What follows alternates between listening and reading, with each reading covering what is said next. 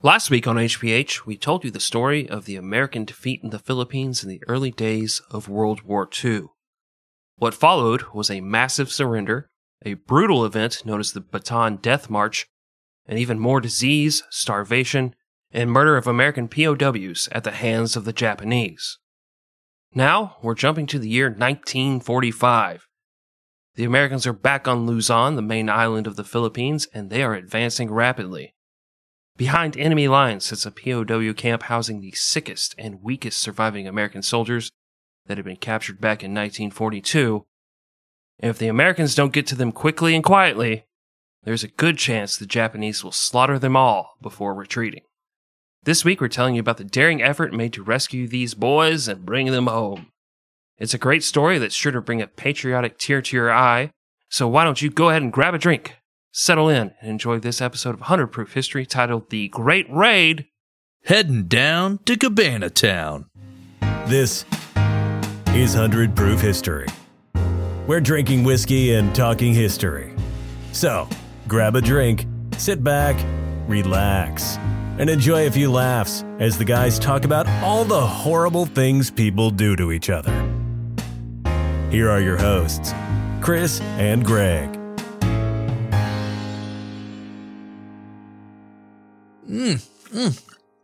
Oh, whoa, excuse me. Sorry, Chris. I was just uh, sipping on a nice, cool margarita. Oh. You know, in celebration of Cabana Town. Oh, yeah. we're talking about today. Hell yeah. Oiled up Cabana Boys, Mm. south of the border, and I don't mean geography. Tangentially related. Emphasis on tangential. And that's it. yeah. Yes. You know exactly what I'm talking about. Uh, but unfortunately, we are talking about something a little more serious. Yeah. I wish it was Cabana Boys. Right? Their yeah. tangenitals. We're talking about the Bataan Death March, and specifically this episode, the heroic rescue. or maybe not. Or maybe they don't get rescued and they all died. Yeah, we don't know. We haven't finished the book yet. We do, but you don't, listener. You do not. Well, I, for one, Gregory, would like to wish a very happy Hanukkah to all of our listeners who are of the Jewish faith, because this episode will come out in the, the waning days of Hanukkah. Oh, yes. Shalom. I think that's appropriate. That's good. Yeah, it's good. I th- I think they'll appreciate that. You know, it's like you're you're trying. It's like when I go to the Mexican restaurant and say gracias to the waiter. Well, I, I say gracias because it's funnier. You know, making fun of his language for my friends. Oh, you're one of those guys. Yep. Give me those fajitas. It's like, sir, there's no rolling S in fajitas. I'm honestly offended imagining the person that does that because I know they're out there oh yeah. in mass. There's some guy listening to the show right now who's like, "Oh fuck, am I an asshole? Did I? Am I? Am I? You dick are. or- Oh if yeah. you do shit like that, you're a fucking asshole. And you're not funny. Hmm. Always gets a big laugh out of the waiter though for some reason. He's always smiling at me. Hmm. Almost like he has a vested interest. anyway, uh, enlighten the people as to what we're talking about today, Christopher. well, you kind of touched on it, Gregory. We are uh, talking about the raid to rescue the survivors of the Bataan Death March, something we talked about last episode in depth. And uh, this week we're jumping forward in time towards the latter part of the war when the Americans, everything's going great for the U.S. And now it's time to step up and bring our boys back home. And for that, Gregory, our main source again is Ghost Soldiers by Hampton Sides. And it's a great fucking book. Pick it up right now. I'm tired of telling these people to read, and they don't do it. It's, it's getting to the point where I'm starting to feel disrespected by our listener. How do you know they don't do it? Oh, I know. I know these lazy fucks. I've got a pretty good fucking hunch, Greg. Is that what you're saying? Yeah. You're inventing scenarios in your head, Chris. You realize that. Oh, I'm very good at that. I'm very good. That's why my showers take 45 fucking minutes. Because I'm spending thinking about every conversation I'll have for the rest of the day. Oh, this is what I should have said. God damn it. Esprit de scalaire. oh, it's not even that. It's, oh, I'm going to get to work and someone's going to hold the door open for me and they're say good morning. And I'm going to say, yeah, it's a great morning. And that's going to make them feel better. Like every single step of my day is planned out and it never goes to plan. And if they scoff, I'm going to put my hand up and I'm say, get the fuck out of the way. You've got every contingency oh, yeah. Yeah. Water is freezing cold. My wife is just assuming that I'm just masturbating frantically. Joke's on her. I can't get an erection because I have so much anxiety about my upcoming day. So, And little known fact, Chris takes a shower. He's got like a combination bathtub shower, like a lot of bathrooms are, yeah. especially in apartments. Um, he takes a lay down shower. he doesn't stand up, but he doesn't take a bath. It's a lay down shower, Best of both worlds, baby. and he does it butt up. I caught him one time. I'm just throwing that out there. Yeah, I thought it was interesting. You might too, listener. this is the first time we discussed that. And the head's at the the drain end. I thought we agreed we weren't going to bring this up again, but uh, I don't remember that at all. I thought that was implicit in the fact we've never talked about it in all these decades of our friendship. It was two weeks ago. You never told me not to talk about it. And I'm not going to apologize. It was fucking weird. Whatever. You know, like as soon as you saw that, like the next time you took a shower, you tried it. Like maybe there's something to this. Yeah, and it did not feel good. And that's why I thought it was so weird. kind of felt like I was drowning in my own filth. Yeah. It made it hard to pee because you're laying on it. See, I well, like to take a real bath, lay down on my back, and then just pee and, and laugh as I pee. pretend it's the fountains at the Bellagio and sync it to the music. Go, yeah. Yellow Submarine, you know, got that playing the whole time. It's great. It's a fun time, man. Your shit's weird. I'm sorry. Mine's completely normal.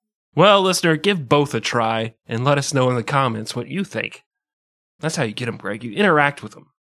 Make them feel like they're a part of the family. I'm not good at this whole thing. It's only been five years, whatever. Still, re- still trying to find, you know, the groove. Still, still trying to, you know, figure this whole thing out. we'll get it one day. yeah. Any day now. You ready to jump on into second part of the story, man? Cannot fucking wait. Let's do it. Apparently you can wait because you're still fucking talking. Not about story. Damn it. Three, two, one, go now. Got it. When we last left you, it was the end of January 1945, and about 500 U.S. prisoners of war were wasting away in a camp near the village of Cabanatuan on the Philippine island of Luzon. Most of them had been there since 1942 when they had surrendered to the Japanese. Way back then, General Douglas MacArthur had escaped, and he vowed to return for his men, and now he and the American Army were back and they were sweeping across Luzon towards the capital city of Manila Folders. Genius. Thank you. I mean, Unbridled genius. I mean, we made the same joke last episode, but they probably didn't listen. In early January, Army intelligence had learned that the Japanese had massacred 150 American prisoners of war at a camp in Palawan by soaking them in airplane fuel and burning them alive to prevent them from being rescued. And they, you know, Greg, I'm going to say they probably should have known it was coming, being on Palawan, because that's where, that's all the people that Anakin Skywalker killed were all the Palawans. Oh, the Padawans. Oh, fuck. That's where they got it from, though. I'm sure. I'm sure yeah, that's I've never been more sure of anything in my entire life. It only makes sense, you know? Yeah. It's too close for comfort, right? Way too close. Well, on January 26, guerrilla fighters rushed to the town of Calasiao to inform General Walter Frederick Krueger that there was a camp 60 miles away in Cabanatuan, and it held only the American prisoners that were too sick or weak to be transferred to another prison camp. Well, Walter Frederick Krueger realized that the main thrust of the U.S. Army would probably reach Cabanatuan in five days on January 31st. To him, this meant that he had very little time to rescue the prisoners before the Japanese killed them.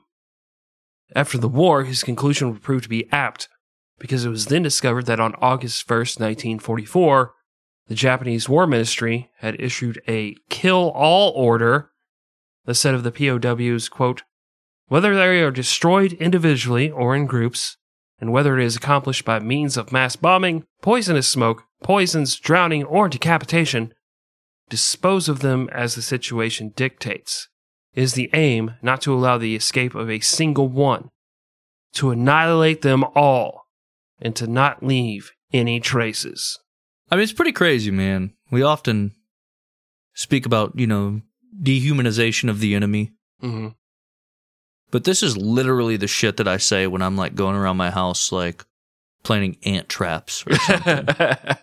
like almost word for word. Like, I will kill every single one of these fucking pieces of shit if it's the last thing that I do.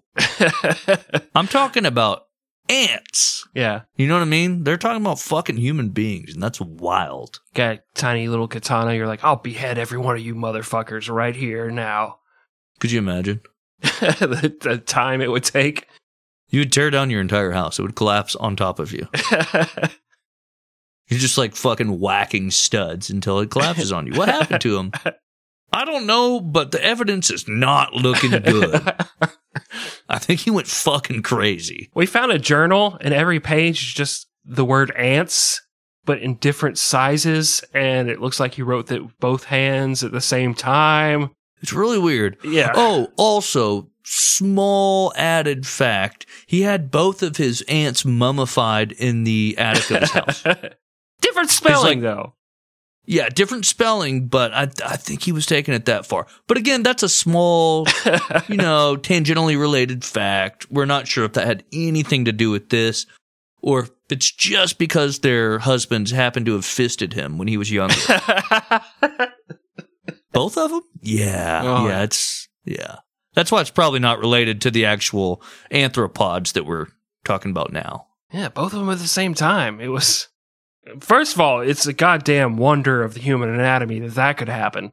But still, I can see why it might lead him to. Well, I, I know why you would say that. I know one that was actually fisting his mouth. So it's, you know, that's still crazy, but it's not as crazy.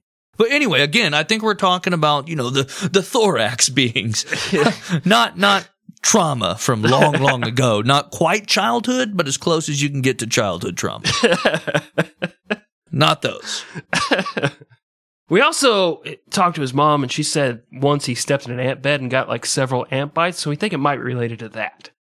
We're, we're weighing our options right here. You know, we're trying to figure out motive. We're leading ant bed. we're leading ant bed, not Eiffel Tower fisting by his uncles. That's which did happen in one of his aunt's bed, but we're aunt, aunt A N T bed is what we're going with. Occam's razor, obviously. well, General Frederick Krueger then turned to Lieutenant Colonel Henry Mucci, commander of the 6th Ranger Battalion. What do you tell him? I'll see you in your dreams. yes. Yeah, because Frederick. Fred Krueger. Come on, guys. I was, gonna, I was waiting. I was waiting to see if he caught on to that because I've been saying a lot. It's not actually his name. He has no Frederick in his name that I know of. No, it's Walter. yeah. it's even more terrifying. yeah. Walter. Hmm. A Walter will fist you. yeah, a Walter will drag your ass in the basement. Yeah. You won't. There's no waking up from that. Ask me how I know. oh, Uncle Walt. Uncle Walt was a mean son of a bitch. Uncle Terry, hmm let me just say, just as guilty. Right. But Uncle Walt was mean about it. He'd do things like jazz hands when he yeah. when he when he was in there. Oh my God. Oh my. At least Terry would try to make it like a fish or something. Ease it. Terry would do it, and you'd hear like this muttering, like a high pitched muttering, like a tiny hand puppet was talking inside of you. Chris, you're fucking ridiculous and perverted. You're gonna make this a ham bone joke. It's ridiculous.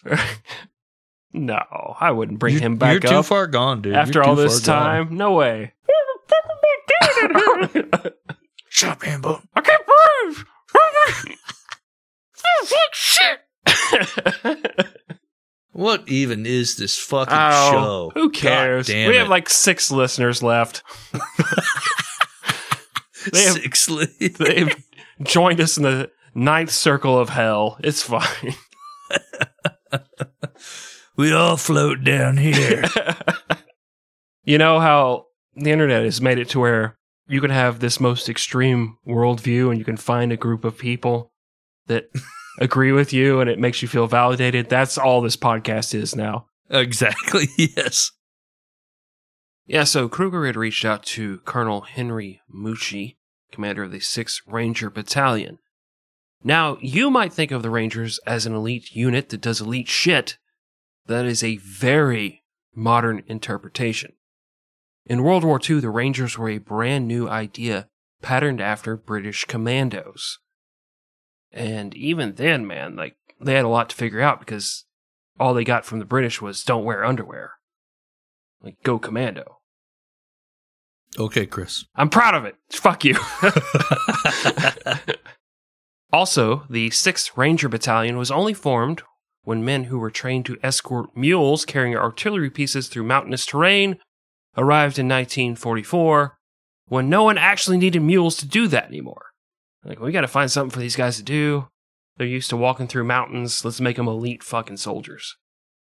Like, that's crazy to me. Like, they didn't, they are fucking transport, like quartermaster type dudes. Like, I'm just here to move shit, man. And all of a sudden, it's like, oh no, we need to make you into the, the badass representation of the army. Sorry, bud. You're now on Spec Ops. what? Uh, the, the fuck is Spec Ops? So those men spent the following year training in the jungles of New Guinea under the 33 year old Mucci, who is a short fitness freak that could outrun most of his subordinates. Also crazy that a lieutenant colonel was 33 years old. I don't know if that's like typical, but it seems, I guess in wartime especially. oh, especially back then, man. Yeah. I mean, anytime that you have a wartime force that rapidly expands, hmm that's going to happen. Yeah. Okay. I, it You know makes I mean? sense. Yeah. As they, like, now, as U.S. forces start to contract after World War II, then you're going to have, like, no young officers. It's all going to be old fucks till the Korean War when, boom, Yeah. gets a little bigger, goes back, then Vietnam. Like, it's just the ebbs and flows. But yeah, like in wars, especially when you have large engagement of like a big percentage of your forces, you're going to have a lot of young officers. It makes sense. It's just in my brain, in my brain pan, I think about modern day like politics and stuff. You see this guy who's a lieutenant colonel being dragged before Congress and he's like 45, 50 year old dude, you know? And I think that's just what gets stuck in my head. Like, oh, 33 years old. Jesus, he's already a fucking lieutenant colonel? At 33, I, Yeah. was, I was still living with my fucking parents. Yeah, it, man, uh, that is. I mean, I know this is getting into extreme tangent territory, but just like watching a, a thing on Audie Murphy, like he's a great example. Somebody you look at and you're like, God damn, what was I doing at his age? He was like 19. yeah. I was eating fucking pizza pockets and shit. Yeah. I was masturbating like seven times a day. This dude's sitting on a tank that's on fire and calling artillery on his own position. I'm like, I'm like, oh, Lisa Ann, yes, please. Here we go. Delta Two Niner, that is a go. That is a go. Fire for effect. uh, yes, sir, but Mister Audie Murphy. yeah. His voice is cracking while he'll say while he's saying. Pwn these noobs. Go, go, go.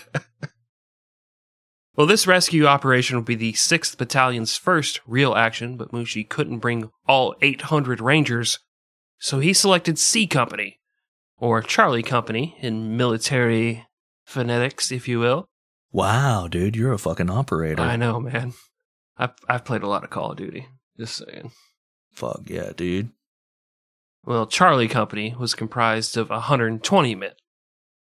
Mucci met with them and laid out the rescue plan and offered to allow anyone who had doubts to drop out of the mission, but no man did because no one ever fucking pusses out on these kind of things. They're never going to be like, oh, actually, I didn't want to be in this fucking war. Guys, I gotta take a shit. yeah, I mean, it's, dude, we're fucking Alpha Mike in like three days. yeah. I gotta take a big shit. bunch of and shits. It feels runny, guys. it feels runny. Best of luck to you. None of them are like my aunt's ex boyfriend who he joined the army, freaked out before he was going to be sent to basic, so he tried to gain too much weight for them to accept him anymore. And the recruiter gave him a bottle of Ex-Lax and had him sit on the toilet for a weekend. Like, there's, none of those guys are lining up in these battles, right? Is that a real thing? That's a real thing. They broke up, so I See, if he was in my house, I would have just sprayed him with fucking Raid and he would have died because he was an ant boyfriend making him an ant. We're still conflating the A N T A U N T thing. It still and I will not stop. It's been- it's not funny anymore, and Uh, I will continue doing it. I don't care. For the next 200 fucking episodes, get ready. You can't stop me. I will exploit every little trapping of the English language. You're welcome. Well, Mucci then said, quote, There'll be no atheist on this trip. I want you to swear an oath before God. Swear that you'll die fighting rather than let any harm come to these prisoners. Mr. President Roosevelt, will you hit your spittoon, please, and end this quote? Pating! Thank you, Mr. President. End quote. End quote. All 120 men then marched right into the church and did just that. And this is like the family prayer at Thanksgiving for me. Like, yeah, I'm going to bow my head, but I'm just doing this for show, guys. Like, I will 100% ditch one of those prisoners if it saves my own life. I'm sorry. I'm sorry. I'll, I'll honestly, I'll sell them all out. yeah. I prefer soldiers that don't get captured. Just saying. Elect me president. Oh boy. At about 5 a.m. on January 28th, Mucci, 120 rangers, and a monkey named Kazeel that a ranger had captured and made into a pet, all loaded up in trucks, pulled out of Calasiao, and headed for the town of Guimba. Well, from Guimba, they would be on foot and they would make a 30 mile trek to Cabana Town. A field radio would be set up for Mucci just in case he needed emergency rescue from the nearby 6th Army. But other than that, the men would observe strict radio silence. They marched to a barrio known as Lobong. It was there that Mucci and the Rangers connected with a group of 80 Filipino guerrillas led by a man named Eduardo Joson. The guerrillas had offered to help the Americans, and without them, the rescue would have been impossible. They knew which snakes were venomous and which water sources it was safe to drink from. They knew the best places to cross rivers and streams. Eh, And they knew the best places to get a cheesesteak. You can't just go off the touristy spots, man. You gotta find, like, the fucking locals. They know. Do they? I don't know. They all claim to fucking know. I don't know. It's Philadelphia people and their fucking Cheez Whiz sandwiches. Filipino.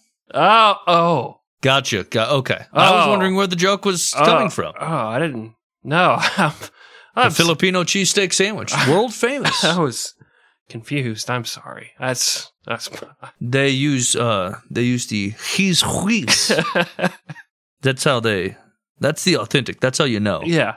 You throw some Swiss on there, you're a fucking piece of shit. Mhm. Pack your bags, get out of town. You're not welcome here. Here, let me just pull down my shirt and show you my left breast. Not welcome. Okay? Well, the Filipinos were also assuming more risk because if the Japanese found out they helped, they would just go ahead and wipe out entire Filipino villages out of revenge. That evening, the Rangers and Filipinos left Lobong and soon came to a national highway that was choked with traffic from the retreating Japanese forces. The Japanese had resorted to moving at night under the cover of darkness to avoid American air attacks. The Rangers had no choice but to wait for lulls in the convoy and dash across the road one by one. Eventually, a tank stopped on the road, and the men had to silently crawl under the bridge upon which it sat. But by 9 p.m., all of the men had made it across safely. It's got to be terrifying. Oh man, I can't even imagine. You're crawling under that bridge and the tank's right above you, and like Japanese guys like smoking a cigarette, you know, puts it out like, like every stealth level of any video game, except right then. You, you accidentally fart. I was about to say right then. the Ja- Japanese guy gets an exclamation point over his head. You're like, oh fuck, and you got to hide in a locker real quick as he goes by, yeah, or pull out your cardboard box that you hide under. he's looking in the riverbed and there's a cardboard box. Metal Gear Solid joke for all of the probably 95% of the people that are listening right now. Sorry, obs- the obscure video game. We got Not not sorry actually. You know So- what? We hit all sorts of aspects on the show. We hit we're, we have a broad audience, and we entertain all of them with very specific jokes tailored just for each individual listener. The broad audience is the problem.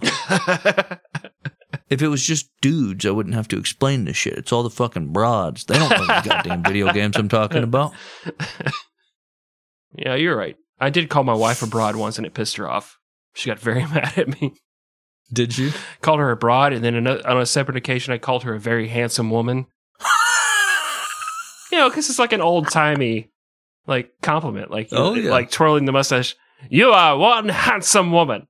She's like, "What the fuck did you just call me?" Like, I called you Helga. Excuse me? said you have the shoulders of an oxen driver. Bertha. you have wide childbearing hips. Is that okay? I don't I don't think any of those things will be well received. They were not. That was 90% of the divorce. Me trying to give her compliments from my childhood in 1920. Well, after spending 24 hours awake and moving, the Rangers had traveled about 25 miles to the village of Balincarin. The camp at Cabana Town was now only about an hour's march away. It was here that Mucci met with advanced scouts who had done very little in the way of actual scouting. Like, oh, fu- oh shit, you're already here. Uh, oh fuck, man, we've been we've been dicking around all day. I'm sorry. Like the day really got away from me. Like I, I went to talk to Jenny in accounting, and I was there for like a fucking hour, just bullshitting, just shooting my shot. You know, like uh, my bad. Uh, you want to know about the camp? Yeah, it's uh camp. It's down the road. It's it's about um I don't yonder. yeah. uh, I don't know. 80 yonder. 80 clicks? well, maybe. is, is that where I didn't get the memo? Is that that's what we're using clicks? How far is a click anyway? you know? sounds uh, yeah, Yeah. sounds about right. yeah. they could tell him that the camp was surrounded by flat, open plains that would be difficult to cross without detection, and that was about it. Which they already knew from their fucking maps of the area. oh, you got those topographical, topographical. How do, I don't know how to say that, but you got those maps that show the elevation and shit. Man, The Topona Toponography? I think I'm pretty sure that's right. you got that? But they promised to get right to work and bring him more information. Mucci was soon met by another guerrilla leader named Edward Pajota, who offered the services of his 90 soldiers and 160 unarmed men. When Pajota asked when Mucci planned to attack, Mucci said, that very night. Pajota said that was a stupid fucking idea tantamount to suicide. It turned out that about a thousand Japanese soldiers had set up camp on the Cabu River about a mile away from the camp. Pajota told Mucci that he should wait a day, give the Japanese time to continue retreating to the north. Mucci said he'd think about it. Pajota then said that he knew that the men they were rescuing would be weak, and he said he'd spend the day rounding up carts and water buffaloes that could be used to carry the POWs to freedom. This shit's getting a little wild ass. Yeah, Like, I mean, when you just think of the way we normally talk about war, the ins and the outs, battle formations, and and how things are done, and it's all of a sudden we're talking about rounding up carts and water buffaloes. I love when we get like I guess into the the minutia of the smaller details when it's like, you know what, we got to use what we have to basically like rescue people. yeah. No, That shit's wild I me. love these stories. I, I love the smaller sneak attack, like everything's going wrong. We got to improvise, or you know, even if things aren't Mhm. going, we got to come up with stuff on the fly. I love those stories, like we did with our uh, our Norwegian heavy water raid episode last year, where it was like Oh, that's one of my favorites, man. they you know they had to raid that fucking dam and s- just Uh-huh. sabotage it. Everything went wrong, and they still fucking did it. That was great. It's just it's just so wild ass. Yeah. Like at every turn something was going on and I don't know. I guess I like this kind of thing. Just Yeah. the more espionage side of things. Well, yeah, and it, it's a nice break from soldiers lined up on this side, soldiers lined up on this side. This guy came up with a good maneuver, outflanked them, drove them from the battlefield, you know, stuff like that. Because, I mean, that stuff's cool too. Don't get me wrong. I, I love flat out battle tactics, but still, this smaller scale stuff is really cool to learn about because it's, it's not something that gets a lot of play, like gets a lot of coverage. Agreed. Agreed with the point that I made. you made me think it was your point, and I agree with yeah, I'm so good at agreeing with you that you agreed with me agreeing with you.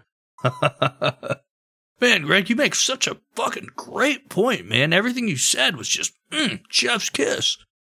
I agree, Chris. You've never said anything better in your entire life. What a what a excellent point that you've made. you know, most podcasts are fueled by conflict. I'm just saying. Well, the American scouts who hadn't done much scouting finally disguised themselves as Filipino farmers and spent the day hiding in a shack above a rice paddy watching the camp at Cabanatuan. This shack was elevated enough that it allowed them to get a full layout of the camp, which had a main road that ran from back to front. On the left were the American barracks, on the right were the Japanese, and in the back was a shed that likely held trucks or, worse, tanks. They also confirmed that thousands of Japanese soldiers were marching towards the camp, which prompted Mucci to finally agree to delay the attack by 24 hours. Kind of racist, I'm just going to say it. Like the Filipinos tell him to do it, and he's like, uh, I don't know. I don't know, man. I don't know if I can trust you. You're kind of brownish. And then his American scouts tell him, he's like, yeah, you're right. 100%. Good call, guys. I'm going to disagree with you. The people that don't have the technological know how to necessarily know something, they say it. And they're not even like your fellow country. Mm-hmm. You have no idea what their process of destination is. You have no, like, they could just be fucking making shit up. And it's like, mm, okay. Your guys, you know the rigors that their intelligence has to pass through in order to be considered real, for lack of a better word. Mm. So you're like, oh, okay. It's easy to play the old card, if you will, but Counterpoint. uh huh. Greg's a racist too. Boom. I win. I just won. Fuck, I didn't think of that. Just won. Shit, you're right. I I didn't consider that at all. Sweet. I retract my entire argument. No, don't agree with me. I just said conflict fuels podcast. What are you doing? What are you doing? Don't agree with me. Let's- Let's act like we're gonna fist fight each other here in the I break. think you're a fucking.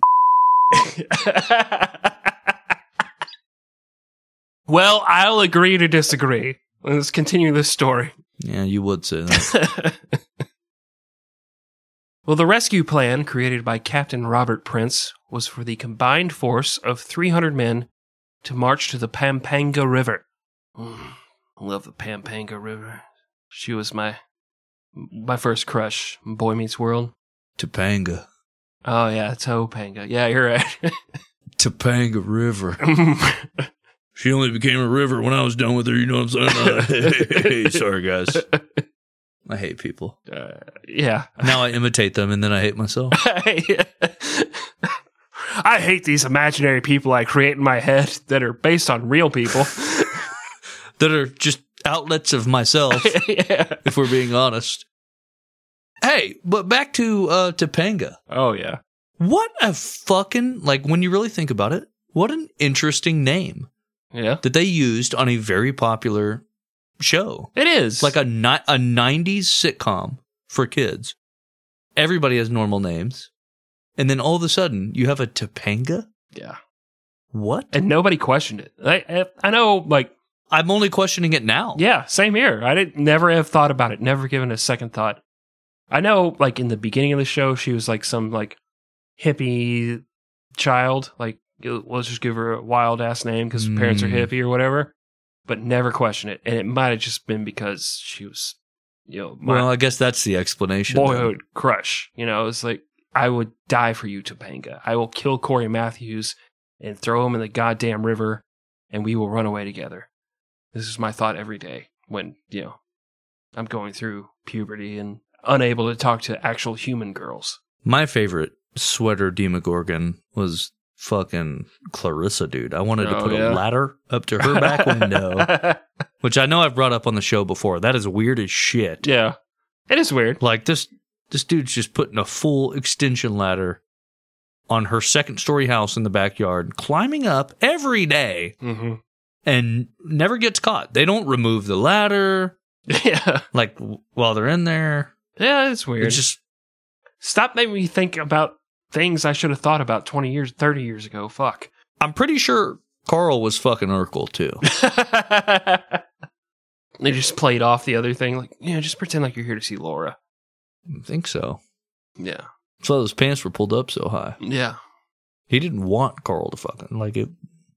I'm not saying it wasn't consensual, but it was coerced. He walks in, he sees Carl with the pants tent, and he goes, Did I do that?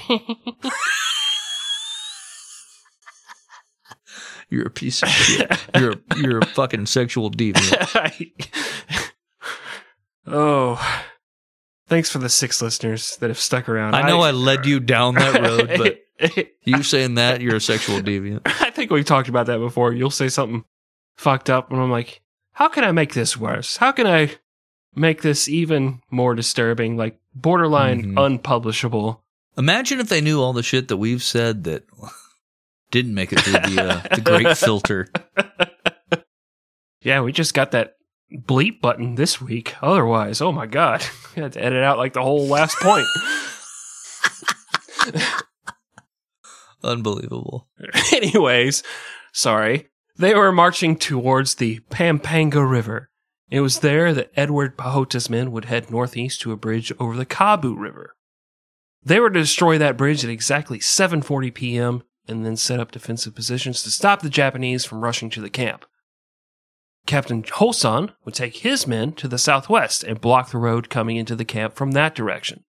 As for the Rangers, they'd have to silently crawl on flat ground for almost a mile before they reached the camp.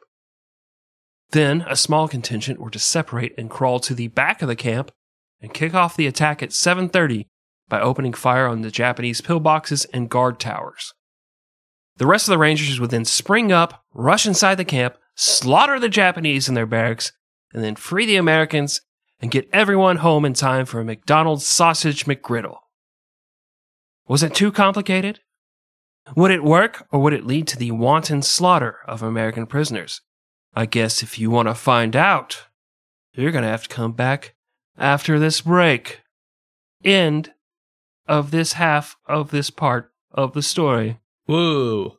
I don't know. These roles have been reversed. I'm confused on what to do. I need a drink. Let's get one and come back, Okay. or just get the drink. We'll, we'll play the rest by ear. Okay.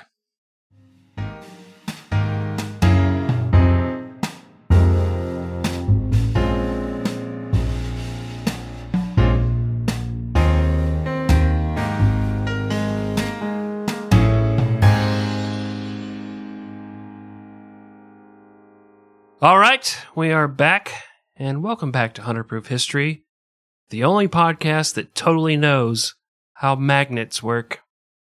So suck it, ICP. Juggalos, idiots. Dude, don't fuck with the great Malenko. there are powers beyond you that you're taunting. I That's just true. to know that. That's true. Were Were you obsessed with magnets and messing with them when you were a kid? At least just a little. No. No, you didn't always like take the opposing poles and like like spend like all this time trying to shove it together and it never worked.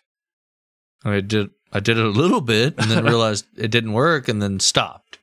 So you didn't skip your high school prom and spend it all night staring at a whiteboard that said magnets question mark and you're just standing there stroking your chin, like, hmm, tonight's the night I figure this out. Yeah, that wasn't your childhood experience? No, I skipped my prom because both of my uncles on separate sides of the family told me that it was their birthday, coincidentally. now I was the party popper. oh, God. One of them's Hispanic, and he called me his piñata. oh, That's my uncle Gary. Yeah. I feel like your childhood was a lot more eventful than mine. I, I don't, if that eventful is the right word. Not always a good thing. Oh, okay. I mean, you got more stories to tell at parties, you know? Yeah, I know how to clear out a party for sure. well, before we clear out this party, we need to tell the rest. Hey, wait, whoa, whoa, whoa. Minor correction, not my childhood. Oh, yeah, I'm sorry. Right after my childhood. yeah. Right when you became legal. the pinata joke, for instance, that's a joke b- because it was my 18th birthday party. Oh, okay. The candy came out, and I got, quote, the candy cane stuffed back in. This is the worst thing I've ever said. what a strange man your uncle was. your Hispanic uncle. I don't want to talk about it. well, if you're still here, then you know we still have to talk about the rest of this story. But before we do that, let's lighten things up a little bit. Let's let's take a little break from the dark alcohols and bring out what we like to call our second half seltzer. Second half seltzer. Second half seltzer. Second half seltzer. All right, three, two, one, pop your tops. All right, well, I'm going to enjoy that, Greg. Well, you tell these people what else happens on this great raid. Will it be a success? Will it be a bitter failure? There's only one way to find out, and that's to let Greg take you home. You ready to do it? I have to, man. Obligated Mm-hmm. by a contract. So- Contractually, yeah. Yep. On January 30th, 1945, at about 6:30 p.m., the Rangers of 6th Battalion Charlie Company set about a mile away from Camp Cabana Town. In the fading light of dusk, they could make out the camp guard towers that overlooked the expanse of flat plains that surrounded the camp. Slowly, they lowered themselves and began to crawl towards the camp. They began to fear more and more that they would be discovered and cut down by machine guns and artillery. But they had heard an unmistakable roar coming from the northwest. A day earlier, as Captain Prince had been laying out his plan of attack, Eduardo Pajota had suggested something he thought might buy the Rangers time to crawl up to the camp's perimeter. He and his scouts had noticed that when planes flew overhead, the Japanese guards couldn't help but stare at them. Mucci picked up what Pajota was laying down. So as the Rangers began their crawl, a P 61 Black Widow fighter aircraft streaked over the camp and then began doing acrobatic maneuvers to hold the attention of the Japanese. And I will post a picture of this plane on our Instagram, Facebook. It's a badass looking plane, but it was so like foreign to them at the time because it's the end of the war and it's kind of like one of the late developments in the war. So the Japanese had never really seen it before, uh, especially since the Black Widow was called that because it flew at night. It was like the first American airplane with built in radar. So they flew at night on bombing raids and stuff like that. So they'd never really seen it before. The Americans in the camp didn't know what the fuck it was because they'd never seen it before. They'd been in the camp for three years. But you look at it and you think, man, that is a badass looking plane. So check that out. As they grew nearer to the camp, Lieutenant John Murphy and 30 Rangers had split from the main force were now making their way through a deep ravine that ran behind the camp. At about 1930, they emerged from the ravine and crawled 200 yards on flat, open ground towards the rear of the camp. In about 25 minutes, the entire field would be illuminated by a full moon. But for the time being, the darkness and the plane circling overhead allowed them to move into position and take aim at the two pillboxes and two guard towers that guarded the rear. At 7:45 p.m., Lieutenant Murphy fired his M1 Garand towards one of these towers, which was the signal to unleash absolute fucking hell.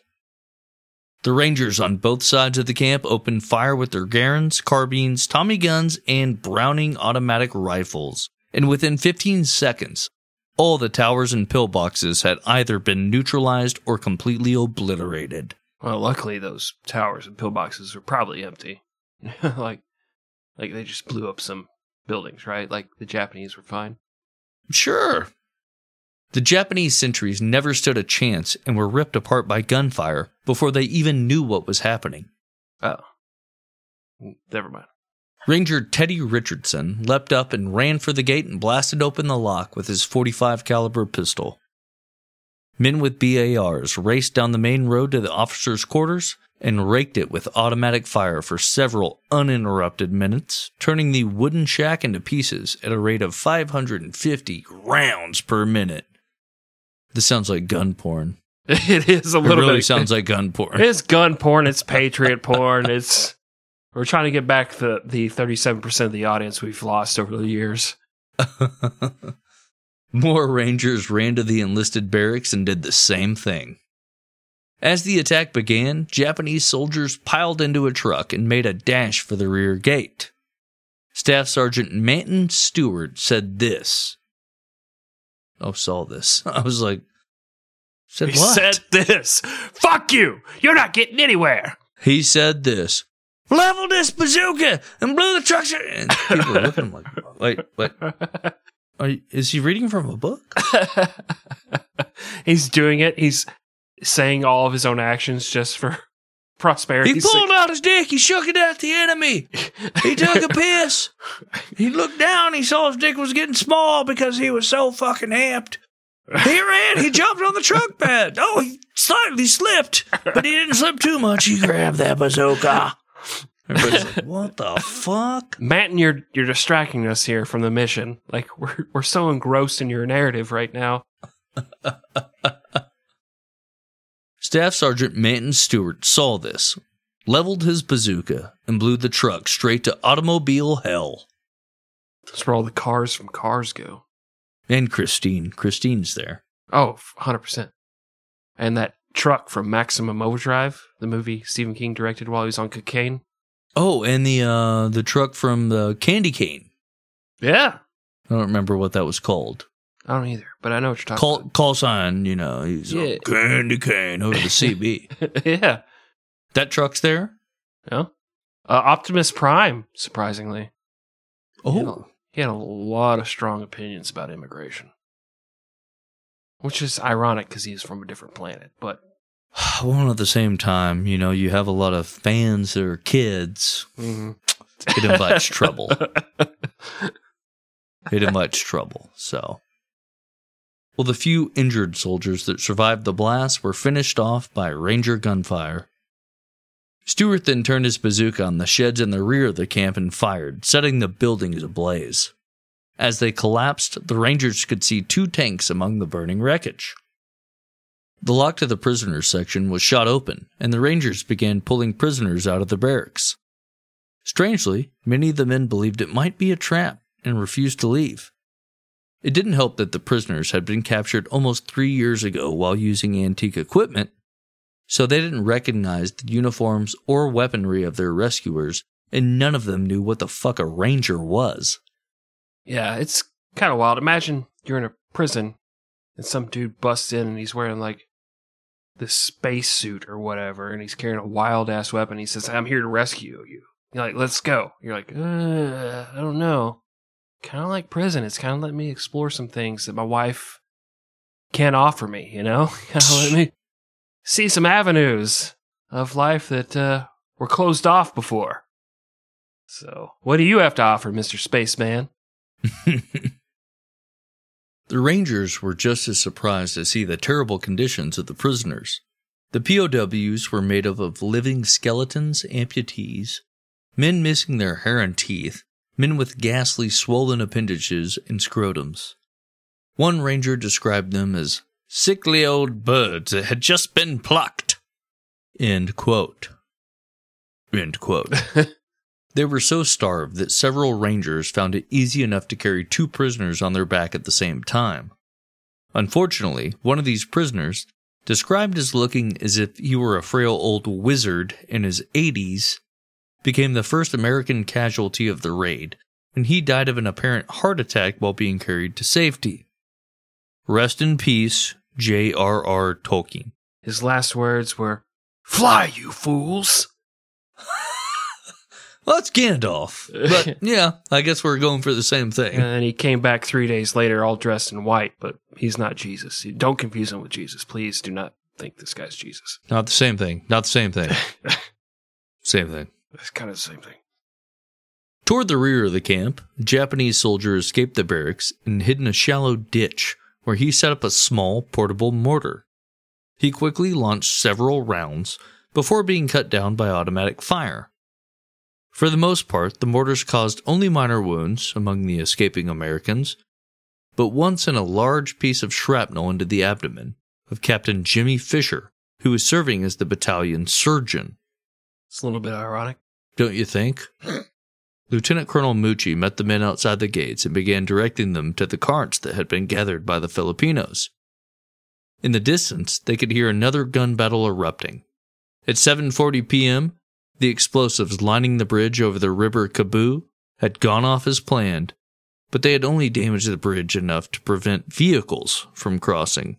The Japanese began to run across the camp, but Eduardo Pajota and his men were in perfect defensive positions and cut them down, leaving hundreds of Japanese dead on the bridge or in the river below. That's so crazy. Like, that's just wild to me. Like, I don't have the nerve to get angry at somebody in traffic because I'm afraid of the consequences, and these guys are just charging straight into fucking machine gun fire. It's wild, man. It is fucking absolutely wild the things that can be done to people when you bring in like nationalism and Mm-hmm. it. I don't know, man. I don't either. It it's such a cultural difference, I guess, especially back then. Like, I think we'll talk about it in the Fast Facts, or maybe we talked about it in the last Fast Facts. I don't remember, but the stats about surrendering Americans versus surrendering Japanese, and the, just the difference in numbers. Like, they would rather just run screaming straight into the mouth of a machine gun than say, you know what, uh, kind of like to see how my kids turn out. You know, just Oh, I hate to even laugh at that, but yeah, that's right. Captain Prince went door to door through the camp barracks looking for any prisoners that might have been left behind or had been too stubborn to leave.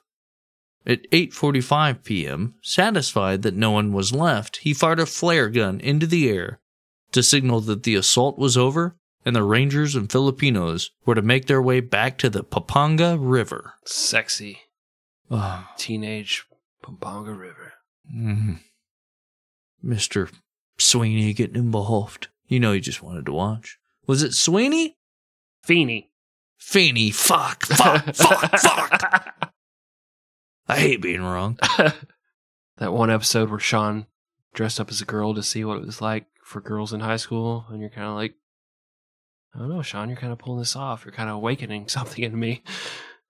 Man, back then, I always imagined doing that. Being like, so, uh, ladies, we ready to start the fingering? Just gonna finger ourselves? Think of the boys? All right, let's go. Uh, Gregina, this is study hall. We're not going to do that here, but hit me up later because we're going to have pillow fights and makeout sessions because that's what girls do in high school. I fucking knew it. I fucking knew it. I fucking knew it. As the last remaining men that made up the rear guard began to pull out, one of them mistook Ranger Roy Sweezy for a Japanese rifleman and shot him in the chest.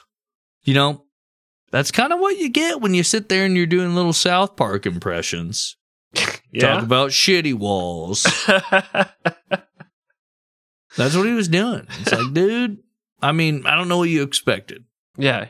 Sitting there just doing the accent. Did you know a Chinese and a Japanese are different people? Oh, really? That's what he was doing. He got shot. I kind of deserved it. Cancel culture. He's a fucking idiot, dude. Yeah. That's what you get. They tried to convince Sweeney that he had been hit by a Japanese sniper, but his last words were, God, God, God.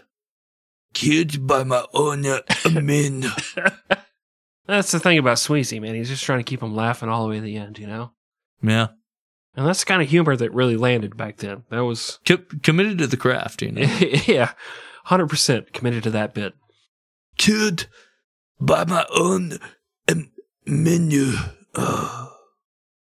Menu? What are you talking about a menu for?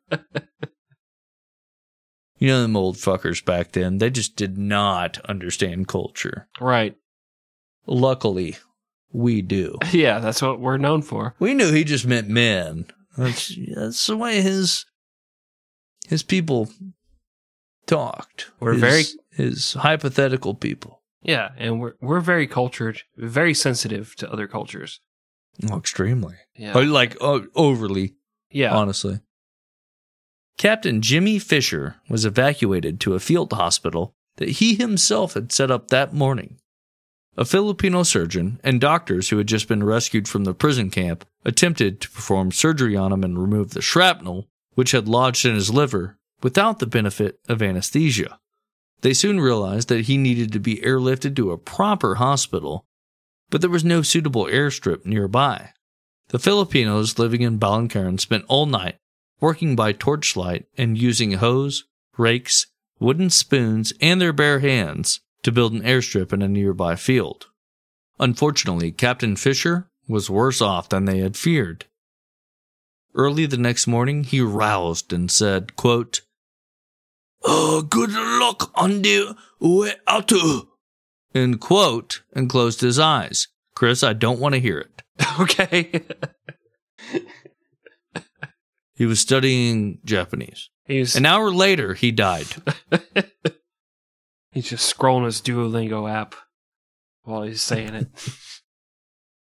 I will say, most of the time reading these history books, I am unmoved because I am a soulless monster dealing with my childhood trauma in poor ways.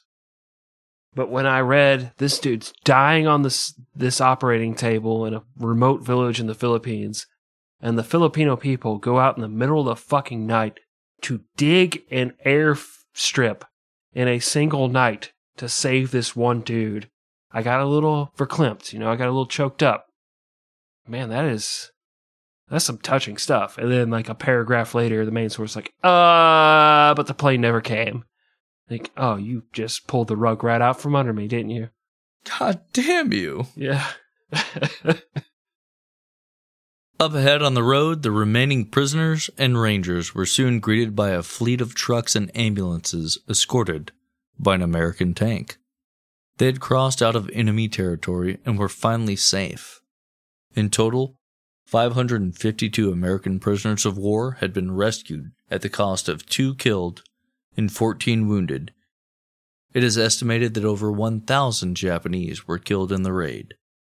The prisoners were put on a ship set for America, and over the month long journey, their only responsibility was to gorge themselves during what one former prisoner called, quote, a dietary orgy. Mm, and then he put his finger in his belly button, end quote. After all, these guys were heroes, and the American public didn't want their heroes to look like skeletons. Those are spooky. Don't know spooky skeleton heroes. That's true. That's true. That's true. In the end, it just goes to show that humans can endure almost anything. And sometimes, enduring is its own reward. And that is what we tell ourselves each and every time we sit down to record this dead fucking weight curse of a podcast. End of story. Woo! We did it!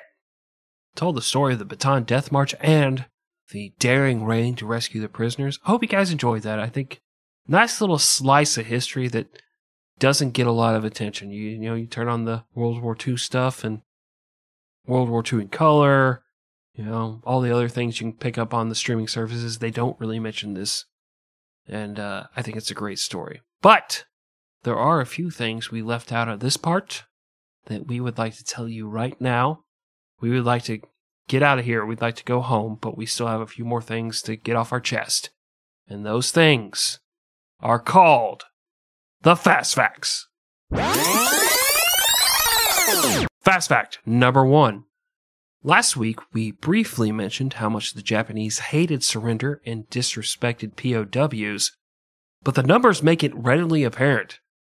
Armies of Western nations usually had four of their soldiers captured for every one killed. The Japanese had one soldier captured for every 120 killed. Also, American prisoners of war held in German or Italian camps had a 4% death rate. In Japanese run camps, the death rate was 27%, meaning one out of every four men captured by the Japanese would die in one of their shithole prison camps. Fast fact number two. One of the prisoners who raised the most hell about not wanting to go with the Rangers was Colonel James Duckworth, who had served as commander of the American prisoners at Cabanatuan. Afraid of Japanese reprisals, he attempted to order the Rangers to cease their rescue operation, only to be told, quote, With all due respect, you are not in charge here. General MacArthur is. now I suggest you head to the main gate before we uh, kick your ass in there. I'll apologize in the morning. He just did the bow. quote. He did the bow on camera. Dejected, Duckworth shambled out of the camp, where he promptly fell in a ditch and broke his pussy arm.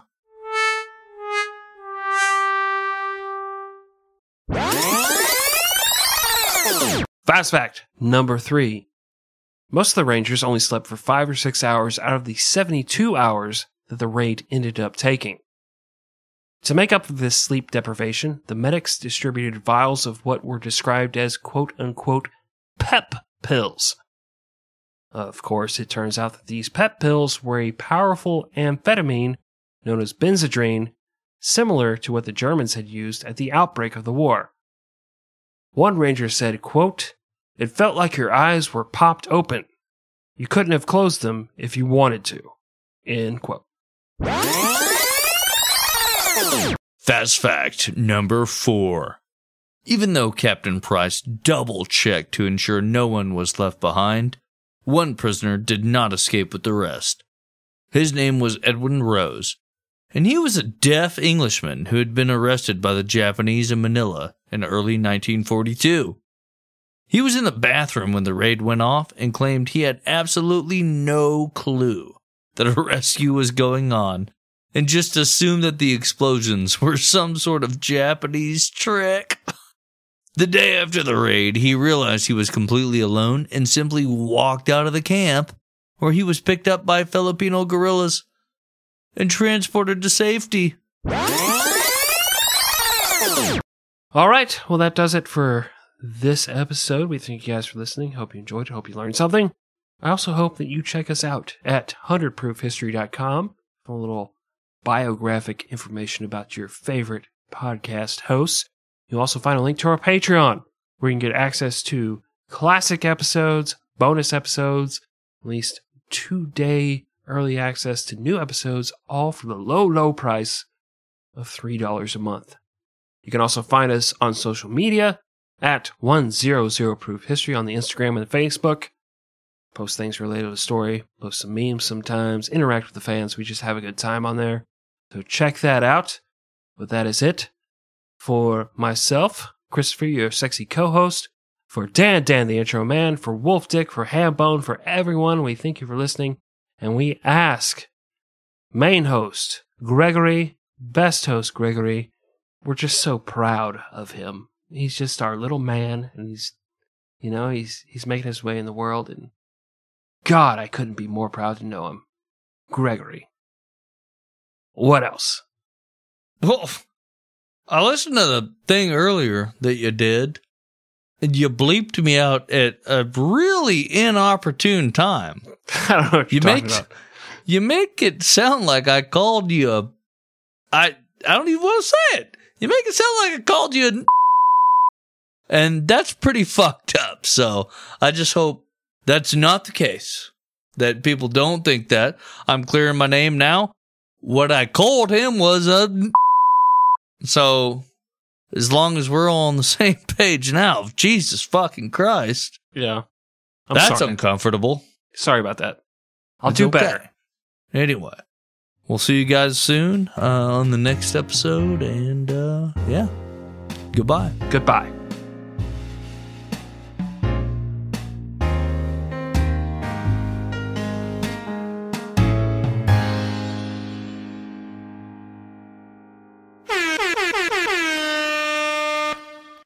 Yeah, I there was a little bit like after college, pre like career, hmm where you know I was doing like historical tours of like the Confederate South, Right. and I've I've found like an old plantation in Southern Virginia, right? Okay. So I mean, it's just historical. It's not a, like a reenactment, like a war battle or anything, but it's people like time period acting like they're gonna act, sort of thing. Colonial Williamsburg And- type thing. Sure. Yeah. And I wanted to be a part of that because again, I'm traveling, I'm trying to like pay my way. It's almost like backpacking through Europe. hmm I'm trying to pay my way, so it's like, all right, I can do this. I got Mhm. some acting chops. And uh, they didn't have any positions available except for what they call, you know, the help, hmm which we're all mature adults. We know that that's like that's black people. Right. It's Confederacy. Yeah. Yeah. And so they could use a woman that that was black. Mhm. I'm obviously a man that is not black, so I did do it for lack of a better term, blackface. oh my you know. gosh. Now I do want to point out to our listeners when you were doing this, this was a different time and place in our in our culture, right? You know, this is when this kind of thing was still oh yeah, this this 2014, yeah. and so they had me be the wife of this this dude. His his real name was actually Bobby. okay. You know, so it was me and Bobby. Mhm. Yeah, he's actual black man. You know, I'm a, for lack of a better word, fake black woman on this plantation. We're Right. actors. Yeah, actors. This, this is acting. Right. And anyway, um, we're all we're at like a comedy improv night. You know, one evening. As And, uh, want to have, yes. Yeah, we're fucking tearing it up. It's the off season. Off season's typically about like February. You know. Mhm. Okay. because there, there's not a whole lot of tourism around that Mhm. time. Most of it's it coincides with like spring breaks, Oh, yeah. summers, fall breaks, you know, Makes sense. Yeah. Lines up. Yeah. educational type stuff. Well, I feel like I'm learning a lot already. So it's uh, in the off season a bit, a little more lax, and um, went out to the comedy improv night. Bobby's fucking killing it, dude. Mm-hmm. Bobby's doing so many funny things about like at that time, like Tom Brady was really big in the Patriots, you know. Mhm. He, he's fucking killing it about Tom Brady and Bill Belichick. Uh, he was doing some old callbacks like Ace Ventura in the '90s, like uh, Jim Carrey. Oh yeah, yeah. He's fucking he's fucking killing it. He has a heart attack, dude, on the stage. wow. Yeah, ambulance comes, he gets transported. Sad to say, he fucking dies. Right. Oh. So now all of a sudden, I'm at plantation, hmm just fucking, for lack of a better word, a white boy in blackface. And cross dressing. I I guess I'd never thought of that part. Okay. But yeah. Okay. And uh all of the other actors, Mhm. let's just call us all actors. They they all called me the Black Widow. And it was fucked up, dude. Yeah, that's messed up. It did not feel good. I mi- I miss Bobby to this day. I'm sorry. I'm laughing. I'm. I, I laugh in tense situations. I'm sorry. I, I know that was a tough. Don't worry, it's not you. even funny. I don't know where I was originally going with that. I have no idea where I was going with that. It was gonna be funny. Just know that. know that, listener. There was something about that that was funny, and I completely forgot it along the way. I don't know why.